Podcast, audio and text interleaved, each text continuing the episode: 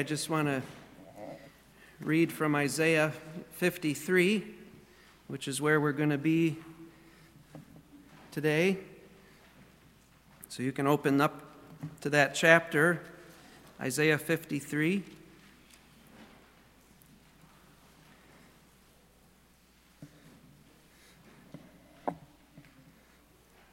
I'm going to actually start in 52, verse 13.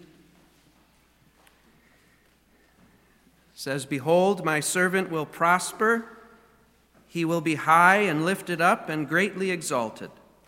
Just as many were astonished at you, my people, so his appearance was marred more than any man, and his form more than the sons of men. Thus he will sprinkle many nations. Kings will shut their mouths on account of him. For what had not been told them, they will see, and what they had not heard, they will understand.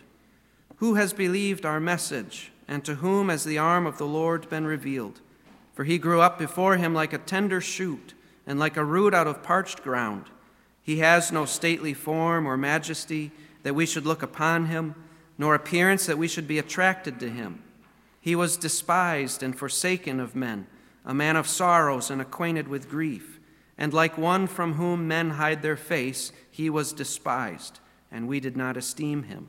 Surely our griefs he himself bore, and our sorrows he carried. Yet we ourselves esteemed him stricken, smitten of God, and afflicted. But he was pierced through for our transgressions, he was crushed for our iniquities.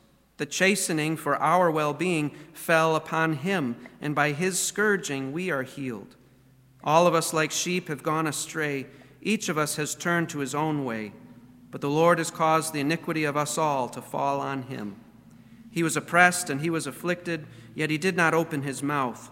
Like a lamb that is led to slaughter, and like a sheep that is silent before its shearers, so he did not open his mouth. By oppression and judgment he was taken away. And as for his generation, who considered that he was cut off out of the land of the living for the transgression of my people to whom the stroke was due?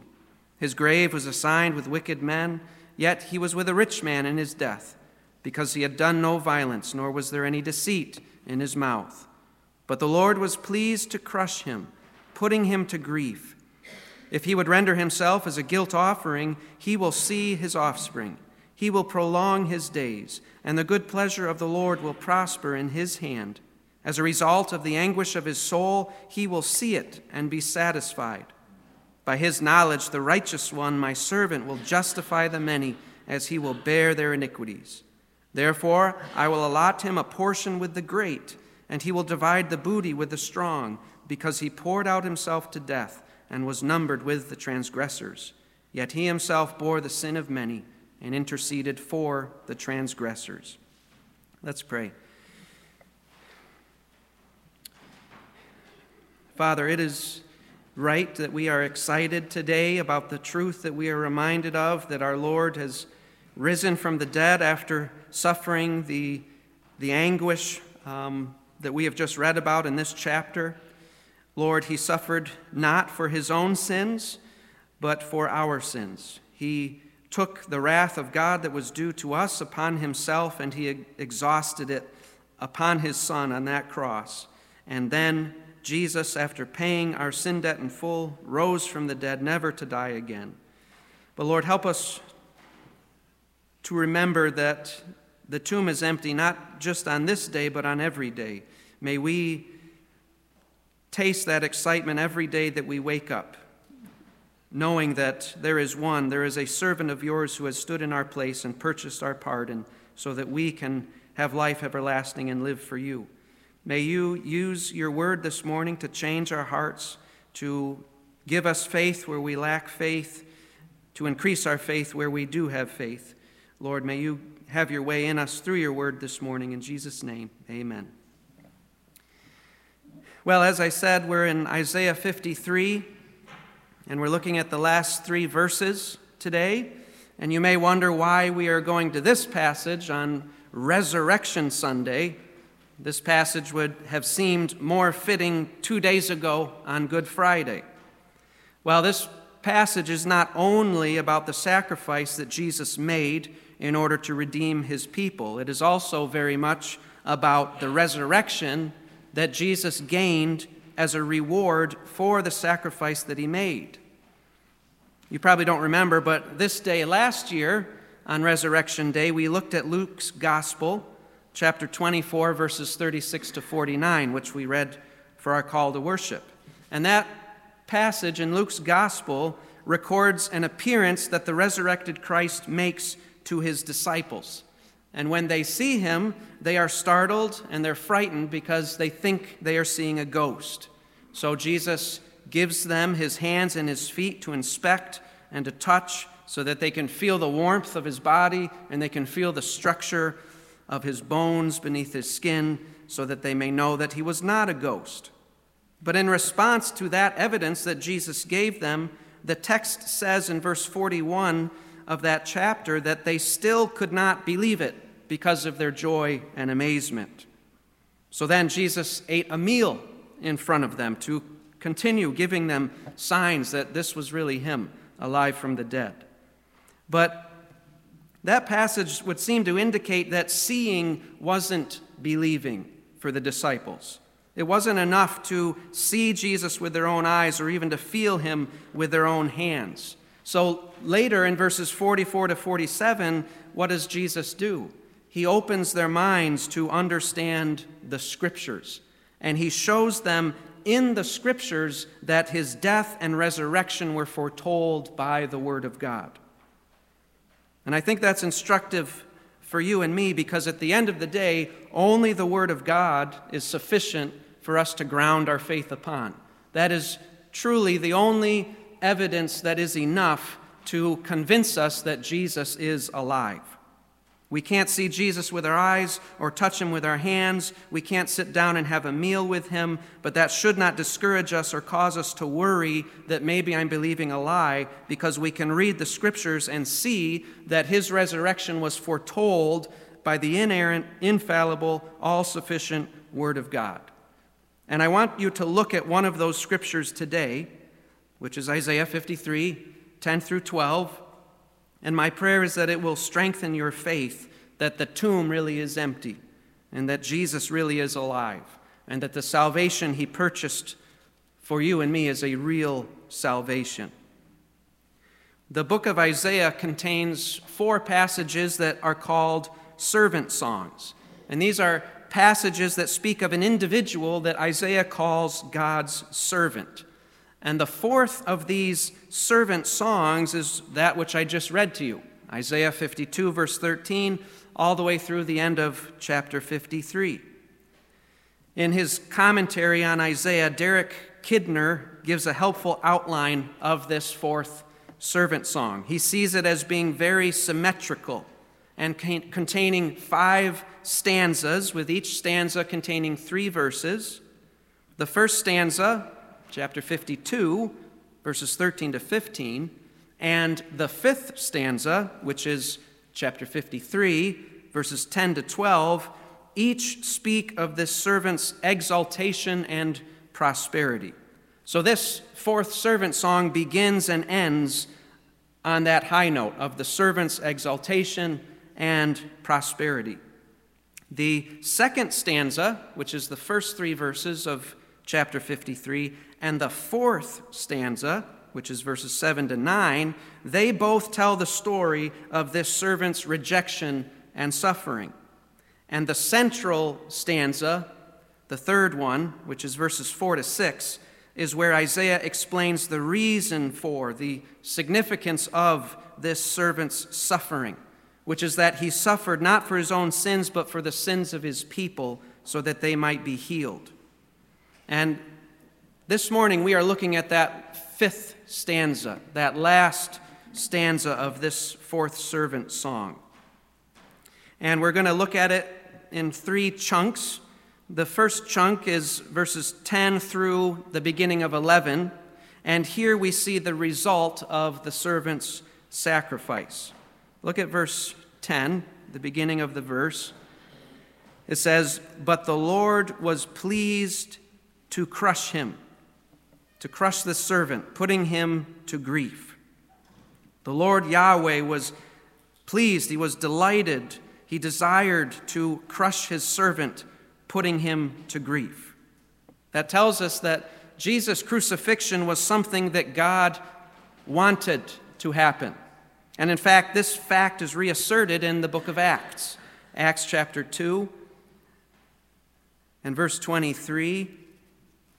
Peter, preaching his great sermon, he gets to the point to where he's um, speaking of the fact that the Israelites crucified Jesus, the Son of God.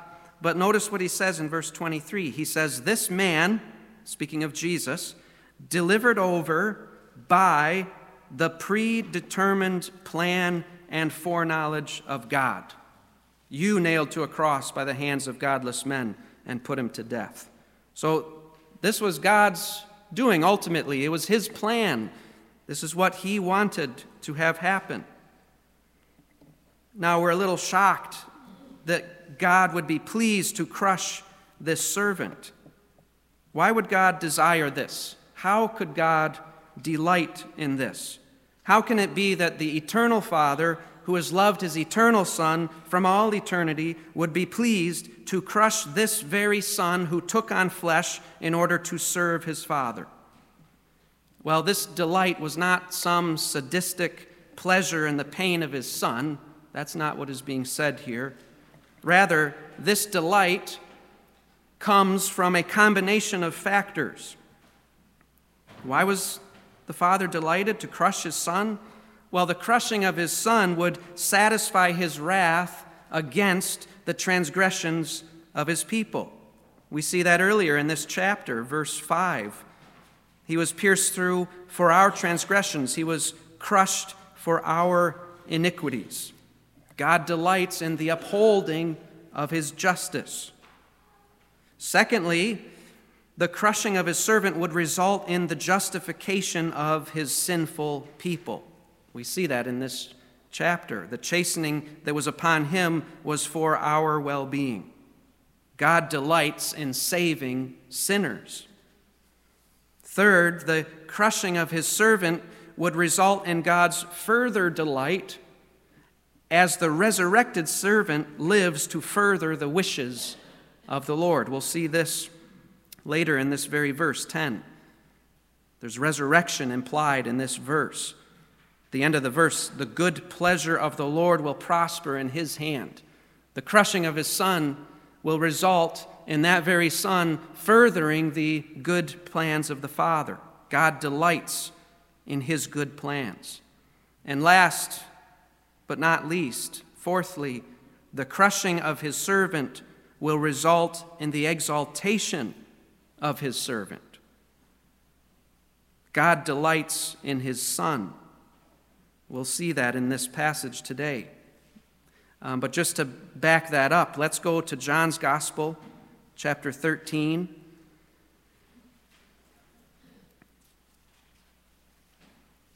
I'm going to show you that this crushing of the Son results in actually the exaltation of the Son, which is something the Father delights in. He delights to see his Son exalted, even though it's through this very painful experience. John 13, verse 31.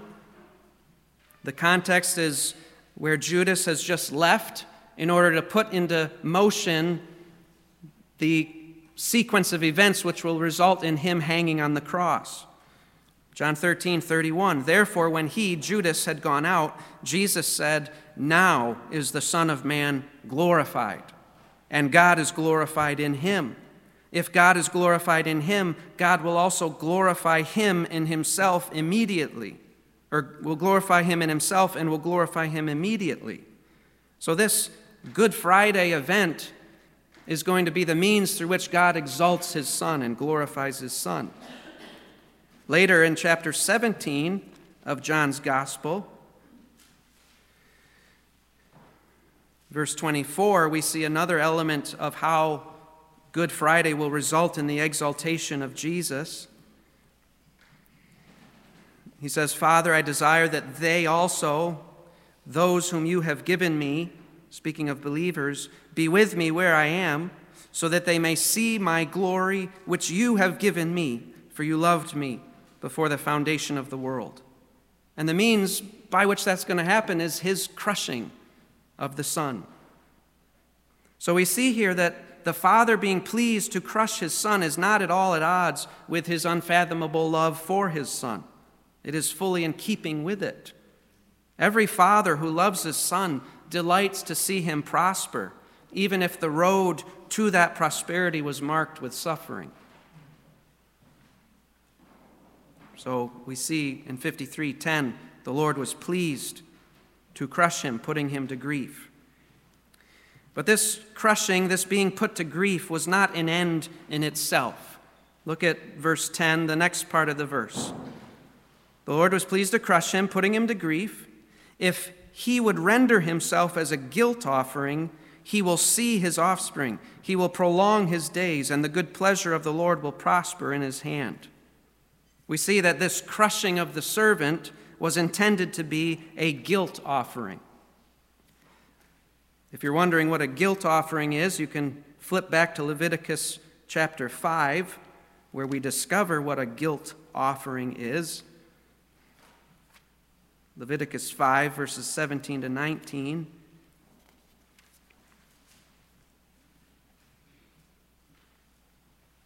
God, through Moses, is giving instructions for this particular offering. He says, Now if a person sins and does any of the things which the Lord has commanded not to be done, though he was unaware, still he is guilty and shall bear his punishment. He is then to bring to the priest a ram without defect from the flock, according to your valuation, for a guilt offering. So the priest shall make atonement for him concerning his error in which he sinned unintentionally and did not know it, and it will be forgiven him. It is a guilt offering. He was certainly guilty before the Lord. A guilt offering was to be offered in order to atone for the sins of the sinner so that that sinner could be forgiven by God. This crushing of this servant will result in the forgiveness of God's people because he is being crushed as a guilt offering for his people. And that is very much true, but there's another result. So this verse isn't only talking about uh, the result of our forgiveness from this guilt offering, but this verse is emphasizing another result that will come as a result of this offering being given. This crushing of the servant will result in three things concerning him. There are th- three things that are going to be done for this servant if he gives himself as a guilt offering. First, he will see his offspring. He will see his offspring. Now, the offspring being spoken of here are not physical children born of a union between man and woman. That is not the kind of offspring being spoken of here. How do I know that? Well, this crushing of the servant is to result in his death. Verse 9 talks about his death. His grave was assigned with wicked men, yet he was with a rich man in his death. Typically, you don't have to die in order to see your biological children. If I want to see my unborn daughter alive with these two eyes, I've got to make it at least until the end of August. If I die before then, I'm not going to see my offspring, am I? But for this servant, in order to see the offspring being spoken of here, he has to die. He has to be crushed. He has to render himself as a guilt offering, which will result in his death. In John's Gospel, chapter 12, verse 24, Jesus says this Truly, truly, I say to you, unless a grain of wheat falls into the earth and dies, it remains alone. But if it dies, it bears much fruit. By his death, Jesus purchased for himself a people redeemed by his own blood. That is how his death will result in an offspring for him. But there seems to be a problem here. If he's dead, how can he see the offspring that he has gained by his death? I'll leave that question hanging in your mind for a moment. Uh, back in verse 10, we see there's a second result of this servant giving himself as a guilt offering. it says he will prolong his days. That doesn't seem to make much sense either. If he's dead, how will he prolong his days? You cannot live longer if you have died. So, what's going on here? There's a third result. If he renders himself as a guilt offering, the good pleasure of the Lord will prosper in his hand. Again, how can this servant continue to accomplish the good pleasure of Yahweh if he's dead?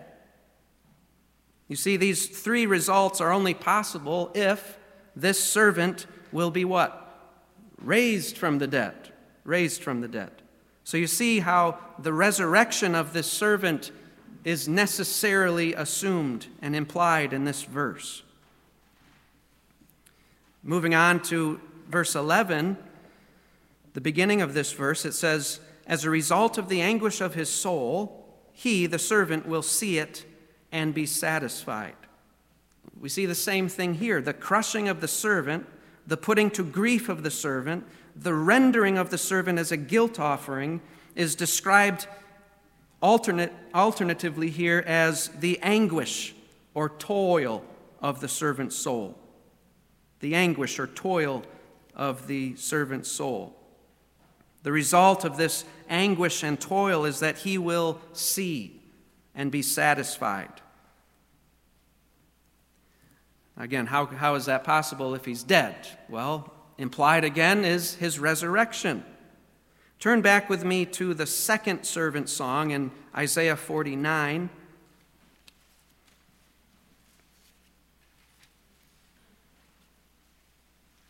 These servant songs are very much uh, speaking to the humanity of the servant. We know Jesus is God and man, uh, but in these servant songs, the humanity of this servant is largely being spoken of, and that's the case in this verse, uh, chapter 49 and verse 4. Now, before I read this verse, you can imagine Jesus crying out these words in this verse to God in prayer in the Garden of Gethsemane, or hanging upon the cross as he has seen one of his disciples betray him He's seen the other of his disciples abandon him, and he has seen the nation that he came to save crucifying him. Look at what he says in verse 4 But I have said, I have toiled in vain. I have spent my strength for nothing and vanity. Yet surely the justice due to me is with the Lord, and my reward is with my God. When Jesus died, it looked like he had lost everything that he had worked those three years to accomplish as he preached the gospel across all of Israel, as he healed the sick and cast out demons, all leading up to when he presented himself to Jerusalem as the king of Israel. But here in chapter 53, verse 11, contrary to what Jesus in his human weariness was feeling,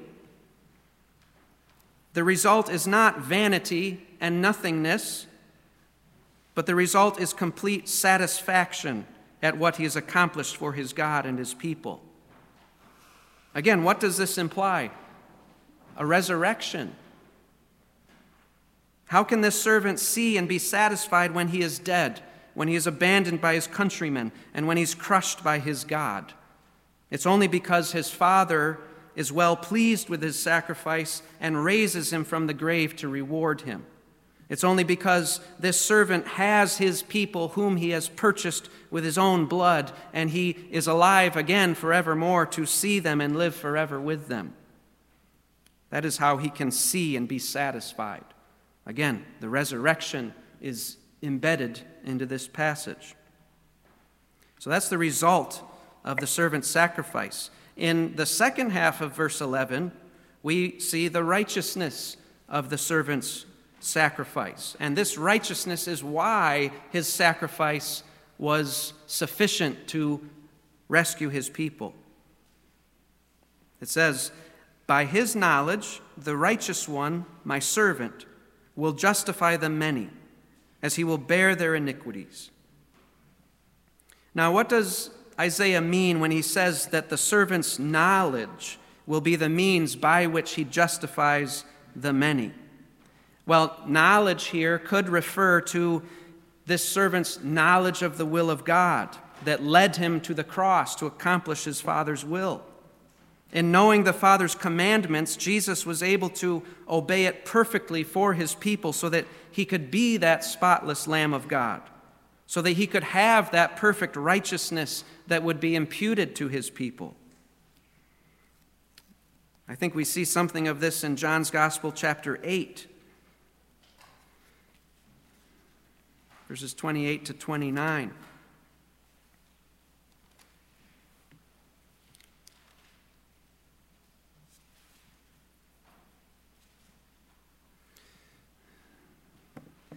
That verse says So Jesus said, When you lift up the Son of Man, then you will know that I am He, and I do nothing on my own initiative, but I speak these things as the Father taught me. There's the knowledge that the Son has that He's gained from the Father. And He who has sent me is with me. He has not left me alone, for I always do the things that are pleasing to Him. If the servant, the son, didn't know the will of the father, he would not be able to fulfill it completely. And the father would never be able to say, This is my beloved son in whom I am well pleased. It is only because the servant knew the will of God and obeyed it to the full that he could be that spotless lamb of God who sacrificed himself. Notice back in Isaiah 53, verse 11, that he is called the righteous one, my servant. That knowledge of God and his righteousness go hand in hand. This evaluation of the father of his, from the father of his son that his servant is righteous implies God's utter satisfaction with his servant's conduct. And it's because of the knowledge of the servant that he was able to live in that way and be a sufficient sacrifice for us.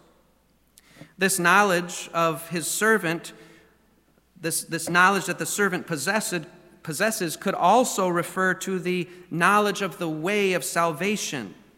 Jesus preached that way during his ministry, and he continues to preach it through his disciples. And that way of salvation is that way to be justified apart from the works of the law. Remember John chapter 12, the end of that chapter, Jesus says, um, I know that his commandment is eternal life, therefore I speak just what the Father tells me to speak. So these things could be wrapped up in that little phrase, his knowledge and it is by that that he justifies the many. So, regardless of what is exactly meant by this servant's knowledge, the fact is that by that knowledge, this servant will justify the many. The many here are likely at least referring to the same people that have been mentioned earlier in this chapter those who shouldn't be justified, those who are said to have transgressions and iniquities those who have willfully and selfishly gone astray and gone their own way. You see that all through this chapter. Uh, verse 4 these people looking at this servant say, Our griefs, our sorrows he carried. Verse 5 He was pierced through for our transgressions, he was crushed for our iniquities. The chastening due us for our well being fell on him. Verse 6 All of us, like sheep, have gone astray. Each of us has turned to his own way. The Lord has caused the iniquity of us all to fall on him. How can these people be justified? How can they be declared righteous before God when they are so obviously unrighteous? And the answer is the end of verse 11 as he will bear their iniquities. That harkens back to the guilt offering language of verse 10. As an atoning sacrifice, this righteous servant, Jesus, bore the perversity, the rebellion, and the sin of his people. He was the scapegoat who took their sins upon himself and suffered the consequences. And because Jesus took their sin upon himself, he was able to place his righteousness upon them and justify them, declaring them to be righteous. Doesn't that sound familiar? Paul, 2 Corinthians chapter 5, verse 21, God made Jesus, who knew no sin, to be sin on our behalf, so that we might become the righteousness of God in him. You see that great exchange being spoken of 700 years before this servant ever came. So that's the righteousness of the servant's sacrifice. Lastly, verse 12, we see the reward of the servant's sacrifice. Because of this sacrifice that his servant has made, God says that he will reward him. Verse 12 Therefore, I will allot him a portion with the great, and he will divide the booty with the strong, because he poured out himself to death and was numbered with the transgressors. Yet he himself bore the sin of many and interceded for the transgressors. Because the servant justifies and bears the iniquity of the many, God says here that he will reward him with the spoils of victory. And the reason why the Lord, Yahweh, will so reward this righteous servant is because, verse 12, this servant has poured out his soul unto death. He's willingly laid his life down as a guilt offering. He's willingly allowed himself to be counted as a sinner in his death. He was numbered with the transgressors. And this idea that God would reward this servant would have been shocking to those who were handing Jesus over to be crucified. Because what did they think? We saw it back in verse 4, the second half. We ourselves esteemed him stricken, smitten of God, and afflicted. They thought he was dying for his own sins. So they would have had no thought that God would reward this servant for his suffering. But the rest of this chapter tells us that this servant was not a sinner. He wasn't suffering for his own sins, rather, he was suffering for, he was bearing the sins of others. And he interceded before God on behalf of transgressors, himself not being a transgressor. So this servant is not unworthy of such a reward as his countrymen supposed, but worthy. Again, only in resurrection could this servant enjoy the spoils of victory. This is speaking of his resurrection. It is only in resurrection that he could enjoy the reward that God gave to him. This verse at the beginning of verse 12 talks about the Father giving plunder to him. We see this in a number of scriptures. If you turn back to Psalm, uh, Psalms chapter 2, the second Psalm,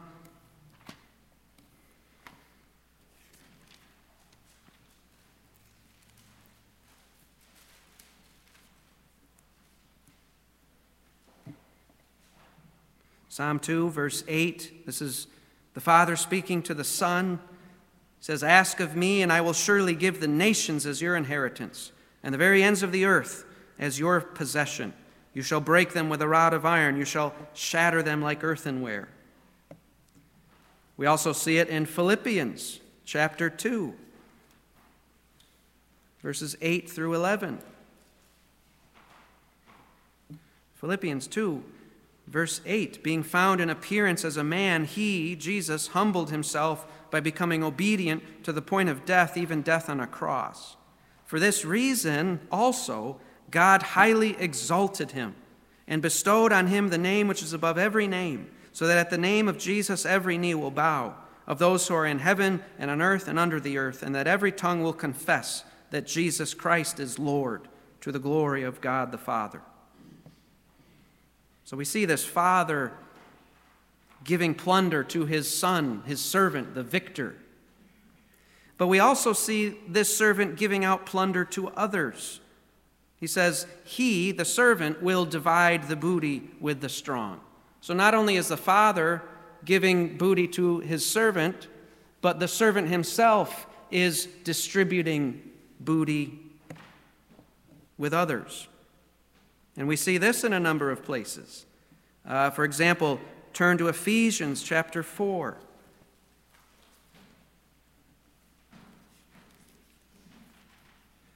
Ephesians 4, verse 7.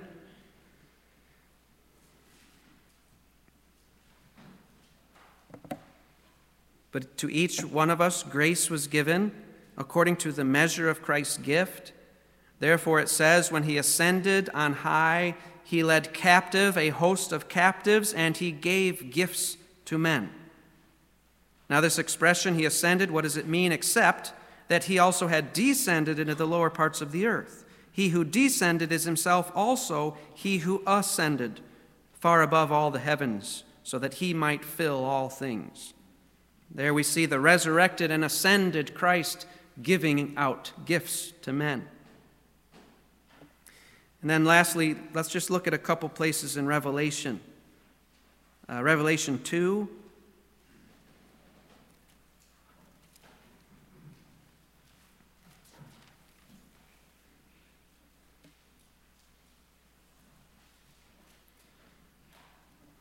Twenty-six to twenty-nine. He says, He who overcomes, referring to believers who persevere in the faith, he who overcomes and he who keeps my deeds until the end, to him I will give authority over the nations. And he shall rule them with a rod of iron, as the vessels of the potter are broken to pieces, as I also have received authority from my Father. And I will give him the morning star. Then in chapter 3, verse 21, he who overcomes, I will grant to him. This is the servant talking, Jesus talking. I will grant to him to sit down with me on my throne, as I also overcame and sat down with my Father on his throne. And then, chapter 20 and verse 6.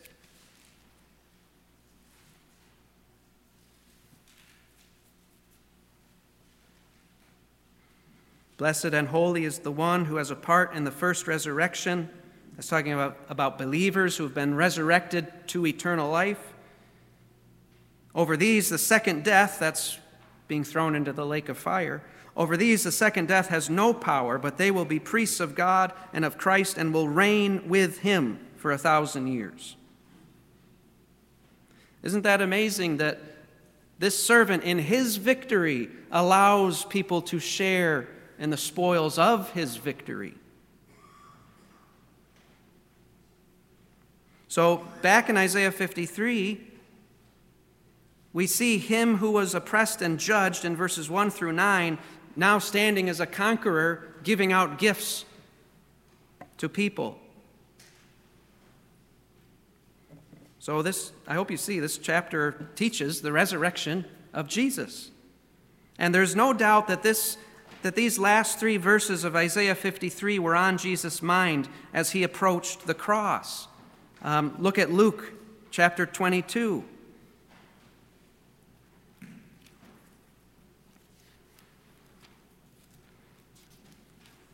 As he's uh, preparing his disciples for his absence, this is what he says in Luke 22, starting in verse 35. And he said to them, When I sent you out without money belt and bag and sandals, you did not lack anything, did you? They said, No, nothing. And he said to them, But now, whoever has a money belt is to take it along. Likewise, also a bag, and whoever has no sword is to sell his coat and buy one. For I tell you that this which is written must be fulfilled in me. And then he quotes a portion of Isaiah 53, verse 12. And he was numbered with transgressors for that which refers to me has its fulfillment. So Jesus is thinking about this last part of Isaiah 53 right as he's getting ready to go to the cross. And you have to think that verses 10 through 12 of Isaiah 53 had to be an encouragement to Jesus as he faced his suffering, as he was going to walk through that troubling realization that there's nobody with me. It, it appears as if I have labored in vain. But that, that Isaiah 49 4, he says, I've, I've toiled in vain, yet I know that my reward is with my God. And you have to think that these last three verses of Isaiah 53 were encouraging Jesus as he was going to enter into his severest suffering. Hebrews 12, verse 2 says that Jesus endured the cross for the joy set before him. And what we have seen in these verses are included in that joy that was set before him. And when Jesus rose from the dead, it is very likely that this passage was one of those passages he took his disciples to to show them that the scriptures had foretold his resurrection. After he appeared to them and gave them his hands to touch and ate a meal, and they still were just having difficulty processing, he took them to scriptures like these and said, Look, I am alive. The Word of God foretold this. You can believe what you are seeing. And that same message applies to you here. The inerrant, infallible, all sufficient Word of God has declared to you this morning from Isaiah 53 10 to 12 that Jesus Christ offered up his life as a guilt offering in death to atone for the sins of his people, and that he rose from the dead. His sacrifice is the only sacrifice that can save you. His sacrifice is the only sacrifice that the God of heaven and earth will accept in order to forgive you. Without this righteous servant, Jesus, interceding for you, you will have to spend eternity in hell suffering for your sins. Just a couple chapters later in this book of Isaiah, Isaiah 55, verses 1 through 3, he writes this Ho, everyone who thirsts, come to the waters. And you who have no money, come, buy and eat. Come, buy wine and milk without money and without cost. Why do you spend money for what is not bread, and your wages for what does not satisfy? Listen carefully to me, and eat what is good, and delight yourself in abundance. Incline your ear and come to me. Listen, that you may live. Jesus alone can satisfy the wrath of God on your behalf. And Jesus alone can be the one to satisfy you. Jesus offers himself to you freely. So turn from your sins and trust in him alone to be your Savior and your Lord. Let's pray. Father, we thank you for your word and we thank you that we have the ultimate proof of the resurrection in our hands this morning, the Word of God. 700 years before Jesus even came, testified that he would die for our sins and that he would rise from the dead. Lord, our faith is not an irrational faith, it is, it is a logical, rational faith because it is founded upon your word. Lord, uh, the explanations and theories of men are faulty. We cannot, we cannot put our whole faith in their explanations, but we can rest our whole faith on your word because you are a God who cannot lie. We thank you that our faith in a resurrected Christ has a rock solid foundation. Help us to stand firmly upon that foundation with both our feet. We pray in Jesus' name. Amen.